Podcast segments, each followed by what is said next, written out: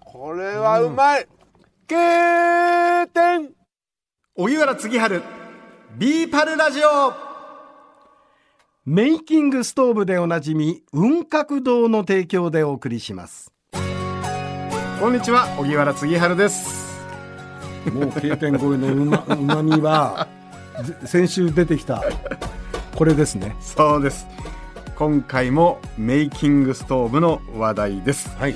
えー埼玉県飯能市にあります北川キャンピングベースでアウトドアキャンプで超使える中型薪ストーブメイキングストーブを使いまして私荻原次春再びキャンプ料理に挑戦してきました、はいえーこのメイキングストーブの使い方をレクチャーしていただいたのは雲閣堂の筒井隆さんですでは辻さんはい早速火をつけましょはい。よろしくお願いします。ういきましょうはい。えー、細かくう巻きは、き切りましたけどこのぐらいでよろしいでしょうかそうですね。はい。最初の分は十分足りますね。はいまずどの大きさからいきましょうえっ、と、基本的にはこの焚き付けっていうこういう細かいはい燃えやすいものから順番に入れていきます。うんうんうんもうこのままいいです,、、はいいいですか入れちゃって、で、もしあの、え慣れないとか、はいあと、焚き付け失敗したことがあってとかっていう方もいらっしゃるんで、えうん、一応着火剤っていうこういうふうなはいはいはい燃えやすいものもあるので、はいこういうのを使っていただくと、うん安定して火がずっと燃えてくれるので、うん一応これ、まあちょっと他社さんの方のやつなんですけど、一回火つけると15分ぐらい、あの、炎が出てくれるっていう着火剤なので、こういうの使うと慣れない人だと簡単に火がつけられますんで、便利でじゃあす。これも入れちゃっていいですかはいもうこういうとこ置いちゃっていいってことですかはいはい OK ですはいはい、で、次にうん、細いものをいその上に重なるように、上にはい。そうですね。こんな感じでいいでしょうかはい。これびっしり入れちゃっていいんですかえっ、と、びっしりでもいいですし、多少その、あんまり表の方とか端の方に行くと、えどうしてもこのガラス面がすすつきやすくなってしまうので、ええまあ、ちょっとこう、真ん中より気持ち奥め えという。気持ち奥め、はいなるほどここっちはい。なるほどで、上の方に、この大きい、大きいのはいほうほうほうよいしょ奥にうんどうでしょうか量的には自分の大丈夫多でいすかぐらいな。あ多いじゃあじゃあじゃあこのぐらいであの、自分が火をつけるときにええマッチ中に入れる場所を確保しておいてあげないと。はいありますあそこにはい、であれば、あとはこれで、うわなんすかこのでかいマッチはあの、焚き付け用の専用のマッチ、これ普通にネットでそも、ういうのがあるんですかあの、ホームセンターでも売ってますんで。初めて見たでか、い、でこれはもうじゃあじゃっとつけてで、さっきの、着火剤のところにこうやっちゃっていい、はい。はい、じゃあいきますよはい。せーのうわこれは立派あとはじゃあこの状態でちょっと待ってればよろしいですそかうですね。もう閉めちゃっていいですかはい。これでいけると思いますはい。あとはこれが他の木にも火が移るのをはいちょっと待つだけですね。わかりましたおおいい感じだいい感じです。はい なんで結構着火剤があると、えあの本当に不慣れな人でもすぐつけられるんで、うーんあの無理に炊きあの細かい枝とか、はいはいはいあと細かい木を集めて、えなんとか自力でそれだけでつけようとするよりは、うんせっかく便利なものがあるんで全然頼っていただいた方がはいわかりました多分ネットで1000もしないぐらいで正直言うといっぱいいろんなのが置いてあるので。あそうですかはい。あの、多分、いろいろ悪戦苦闘して、ないもので火をつけるよりは、着火剤使ってでも、パッてすぐ、スムーズに火をつけられる方が多分かっこいいと思います。確かにはいおお来た来たいいですね いい感じです。はいはいこれそのうち煙突から煙出てくるん出てきます。あの、煙が、えっ、と、その、いろんな煙あるんですけど、うんまあよく火事とかである黒い煙とか、あの白っぽい煙とかっていうのが、あの不純物の度合いで煙の色が違うんですよ。へえなんで家が燃えると黒い煙が出る理由は不純物が非常に多いから黒い煙になる。うんで、まああの、普通に焚き火とかやってると白っぽい煙が出るのが、まあ不純物が少ない。うんで、二次燃焼ちゃんとすると、二次燃焼っていうのがその煙の中にもあの燃える物質ってまだ含まれてるので、うんそれをさらに強制的に燃やしてる状態おなんですけど二次燃焼すると煙は遠目により近づきますんでなるほどうーんなんで厳密に言うと煙は今現状発木が燃えてるんで発生はしてるんですはいはいはいで見てもらうと分かるんですけど、うんこれがちょっと奥側の方に向かってる、はい煙突の方にはいうん、後ろの方にで、うん実際は煙突から煙は出てますはいおー出てるんですかこれああのここら辺揺らめてますあーじゃあ今あのこの、えー煙が出てるか出てないかわからないぐらいの状態はこれいい燃え方そをうしてでるすいい燃え方してますこれがあのはい真っ白い煙とかがもっくもく出ちゃうととちょっとこう調整が必要とそうですほーいい働きあしてとるは多分あの用意してくれた薪も 北川キャンピングベースさんが用意してくれええた薪もちゃんと乾燥してる、はいはいはい、はい、いい薪用意してくれてるのでこれがちょっと湿ってると、と煙がもくもくいったりするっていううんはさっき言った雨の中にある不純物とかでい、はいはいうまく燃焼できなかったりすると煙がいっぱいもくもく出てきますうーん、えー辻さんもうあの煙突の根元がもうだいぶ変わってきました黄色になってきました、 はい、飴色というかそうですねさっき言った金色っぽいっていうはいはいはいはいこれちょっとな斜めになってきちゃってるんですけど大丈夫ですかあ煙突基本抜けたりしないのでだ大丈夫はいーうんうーんもしそのあのテントから出してあのテントの中で使いたい人はさっき言ったペグ打ってはいもはいらはっいて固定してもらえれば、なるほど、はいえーまあ今ちょっとテントじゃないのと、はいはいはい周りに何もないんであえてちょっと外してますけれども、うわー結構いい感じになってきまして中が、はいおうおうおうあ本当だちゃんと炎がこの煙突の方に向かってますね、はいで、えーちょうど今このパチパチいってる、まあ、よく薪がはぜるとかっていうんですがあの爆発したりして火の粉が飛んだりするっていうのを、薪ストーブだとそういう心配がないので、うーんそういった意味でもあの他のキャンプ用品で、まあ、焚き火台とかいろいろはいはいはいあるんですけど、先に薪ストーブを作ろううんってした理由の一つですね、なるほどへえあのこれであれば初めての人でもあバチっていった危ないとかっていうのもないので、気にせずまあ火の粉出てこないし大丈夫だねっていううんふうに安心して使えると、確かにあの、まあ、これからのシーズン薄着になるじゃないですか、はいであのはぜた時のねあれがこう太ももとか乗った時にねあ 危ちゃないーっつってねそういうのもないんでなるほどなんでまああの五徳のタイプであるっていうのも、えそういった夏場とかでもそのまま調理器具としてえうん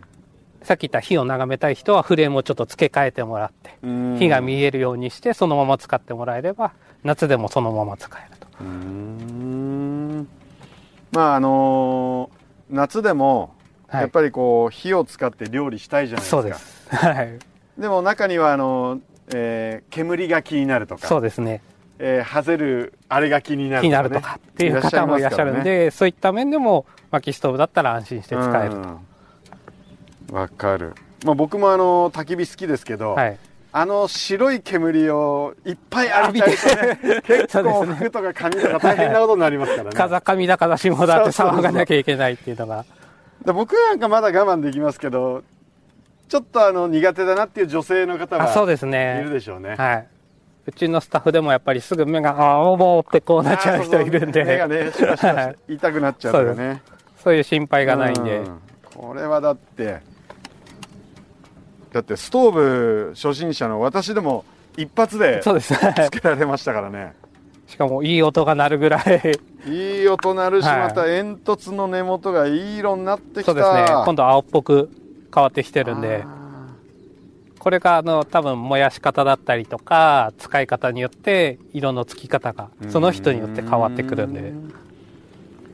このあのスチールに熱が入 って青くなるとまたかっこいいんですよねかっこいいんですすよかっこいいんだよねこう本当にこう色を変わってるとうわ使い込んでるなっていうそうです味ねわいが出てくるもんねはこの色はなかなか出せないよねそうですねやっぱりねおおいい感じだうんうんうんいい燃え方してますねいいですね お上手ですね。そうですか。いやいやいや、もうメイキングストーブさんのおかげです。 これ後ろのその通気口はも はいうこのまんまでいいんですか。そうですね。あの、もし逆に熱くなりすぎて、うんうんうんちょ。っと火力を抑えたいっていう時にあえて閉めてもらえれば、あはあ、なるほどね。い。まあ、あとは表にある2つのやつもスライドで閉じたりできるのうで、ーん、なるほどなるほど。えーいやーまあ一応あの二酸化炭素の問題があるので、うんあの、テントの中で大丈夫ですよとは言えないんですけど、どうしても冬場、そういうふうに使いたいっていう場合は、例えばあの、ちょっと弱めにしてなるほど。いただいて、室内だけ温めるっていう使い方もできるうので、ーん。だからテントで使う方のためにこう煙突もそう長ですくね。はい。できると。そうですうーね。んで、こういうふうに前にやると、うん今ちょっとこう、表黒っぽくなってきてるんですけはど、いこはいはいはいはいの手前の、こういう炎ですすがついちゃうっていうのがあるんで、さっき言った、まあ、気持ちいい真ん中より、この奥目のなるほど方に入れてうんいただくと、ここに火が当たらないんで、なるほどねいやーもこれはあと全然もう調理できるぐらいの火力うになってるん気にでな。ってるよ今 筒井さんはいやはりキャンプといえば料理。料理はい。 料理といえば肉を焼肉くですね。キャンプの醍醐味だと思いますが今日はですね、えーこのビーパルでもおなじみの、えー栗原新平さんが、えーおすすめしているこのごちそうキャンプキャンプ飯ということで簡単ローストビーフケチャップ生姜ソースをチャレンジしてみたいと思います、見てくださいこの写真すごいでしょ肉が だいぶ美味しそうですね。うまそうですねでは早速ですけどもいきたいと思いますがまずは牛肉を塩黒胡椒で下味付けするということで見てくださいこの大きなお 肉いい音してますねいい音してます。すごいですね。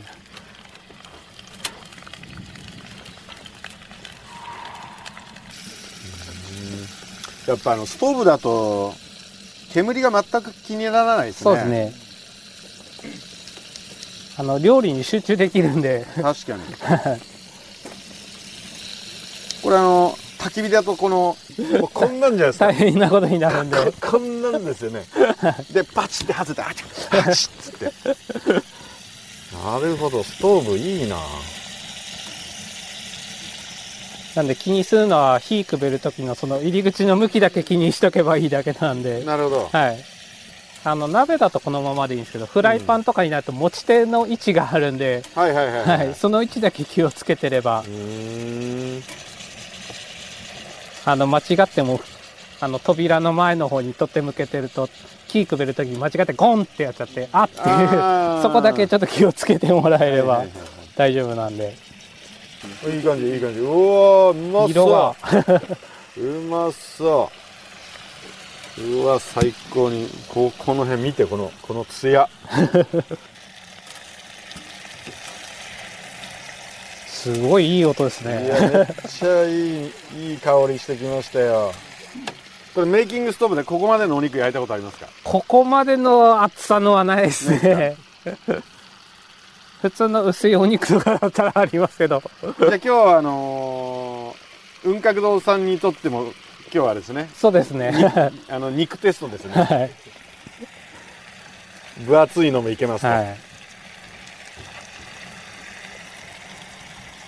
あ普通のあのちょっと鉄板うんぐらい。でちょっとこう上で肉焼いたりとかっていうのはありますけどうん。いやいけますよね。えー肉が焼けましたので今落ち着かせるために一度おろしました。これで10分待ちます。はいでは、えー続いてソースを作りますソースはケチャップ生姜ソースケチャップ醤油みりん砂糖酒にんにく生姜これらを中火にかけて1分ほど煮詰めますちょっと待って一気に火 が通るこの鍋すげえすごいですねこのストーブかなり強いんでこの火力すごいなんで油断すると焦げちゃうんで、あの、そうですね。しっかりあの、かき混ぜかていきただい混て。ぜながら、これ一応レシピ本では1分間、えー煮詰めるっていうことなんですけど、あっという間にいきそうだな、これ。この鍋も雲閣堂さんですかそうですね、あの、今はもう発売中、アマゾンさんで買えるんですけども、そちらで出したチタンの M サイズの、あの、フライパンになりますね。あの、チタンってめっちゃ高級素材じゃないんですか高級素材、アマゾンで購入できるんですアかマゾンで購入できます。へえ。チタンってなんか、あの、熱伝、伝導率みたいなのが高いんですかわかんない。いや、熱伝導率は悪いって言われてるんですけど、ん。あの、その分頑丈なので、あの、市販してるものより若干ちょっと、あの、厚さはい。をちょっと薄くしてます。へえ、これでもあっという間に火通りますよ。そうですね、あの、熱伝導率がその火をかけた場所うんに対して伝わりやすくて、それ以外の火が当たってない場所に伝わりにくいっていうう。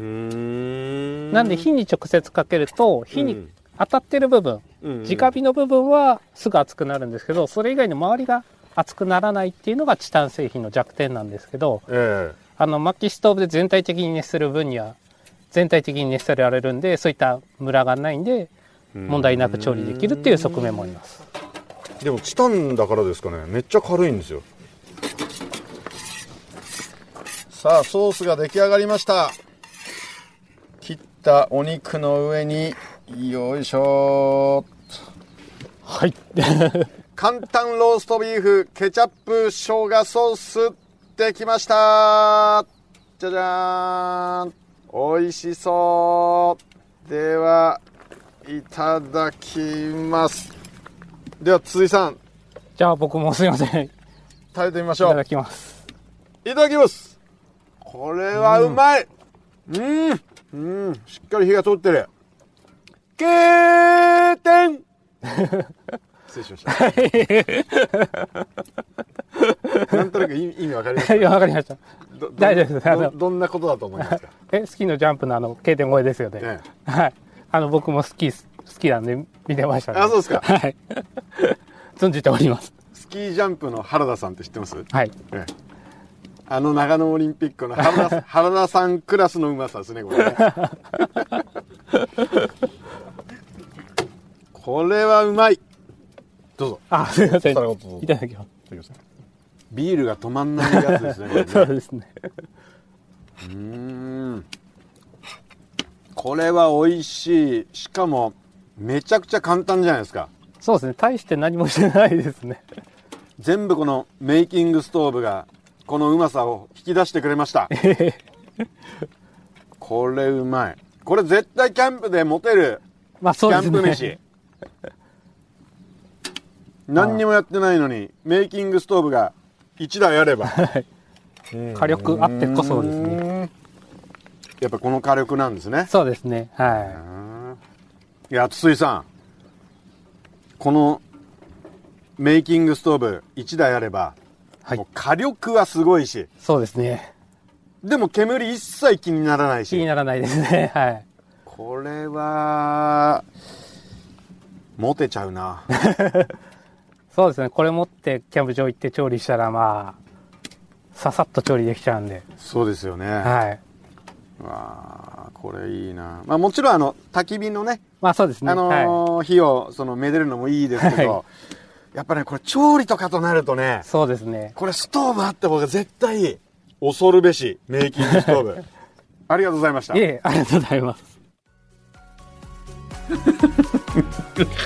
すいませんもう経点経点で俺はいつも写真だけなんだけ どさあれでも肉はこれ牛肉ですかそうです牛もも肉これでこのメイキングストーブではいあの今日初めてお聞きになった方先週大きさ紹介したんですけど、うんあの戸建ての家の郵便ポスト郵便受けぐらいのところに煙突がついてるみたい な余計わかりにくいかもしれないけどで横から巻きくべるんですそうですねあの幅が3 0センチで、えー縦奥行きともに2 0センチでこれこちら側の面に、えーガラスが入っていてはいここで、えー、と薪がゆらゆら燃えるのを見ながらそうなんですこの天板上のところここに鍋を置けるわけだそうなんですメスティン2つ置けます2つ置けちゃうわけはいはいはいで今経点超えのうまみはな何ですはい、か、ローストビーフケチャップ生姜ソースを作ったんですけども、まあ、やっぱりキャンプの王道まずは肉を焼いてみるというところで調理をしたんですがまずその火を起こすわけですけど、やっぱり火起こし楽ですねこういうボックスタイプは。あそうあの風の影響もないし、そしてあのそのおメイキングストーブのその風の流れがすごくいいので、火がつくとこう気持ちよくこの薪に火が通っていく、はいはいはい、そしてあのなんといってもこの煙突がポイントですね、煙突あると煙の匂いが気にならないですねあそうこれ煙突の長さ調節できるんでしょこれはそうですあのさらに長くできるので、うん例えば冬の寒い日そのテント内でも使いたいっていう方は、その設置の仕方によっては、うんこれさあのこのメイキングストーブ、はい先日名刺いただいたんだけどはい代表社員のお一人に劉秀さんっていう方がいらっしゃって、今もガラスの向こうにいらっしゃるけどもうんあの意外な天津丼は天津にはないっていう話を うんしてくれましたけどでも中華鍋置いてもいいよねあいいですね中華鍋でこう鍋煽ったりとかできるよねこれ丈夫だからできるあしかも、できるよね中華ってこう直火のイメージもあるじゃないですかはいはいはいそれ蓋取ればこの天板の直火なんですよ蓋開いた開いたそこであの底の丸い中華鍋がぴったり収まるねあいやチャーハン火力が勝負ですかーパラ ッパラのチャーハン作ったり最高だねこれねら、はいはいえーこの番組を聞いてメイキングストーブを試しに使ってみたいと思った方、えーただいま埼玉県飯能市にあります北川キャンピングベースにお泊まりの方の毎晩先着3組までメイキングストーブを無料で使える貸し出しキャンペーンを実施中です、えー詳しくは北川キャンピングベースにご予約いただきチェックインの時にお問い合わせくださいまた購入をお考えの方ただいま幕開けストアで絶賛発売中ですぜひ検索してみてくださいこの番組を Apple Podcast や Spotify でお聞きの方は番組フォローと星5つ評価もお願いします番組をフォローしていただくと新しいのが更新されたら通知が届きます小原次春ビーパルラジオお相手は野村国丸と小原次春でした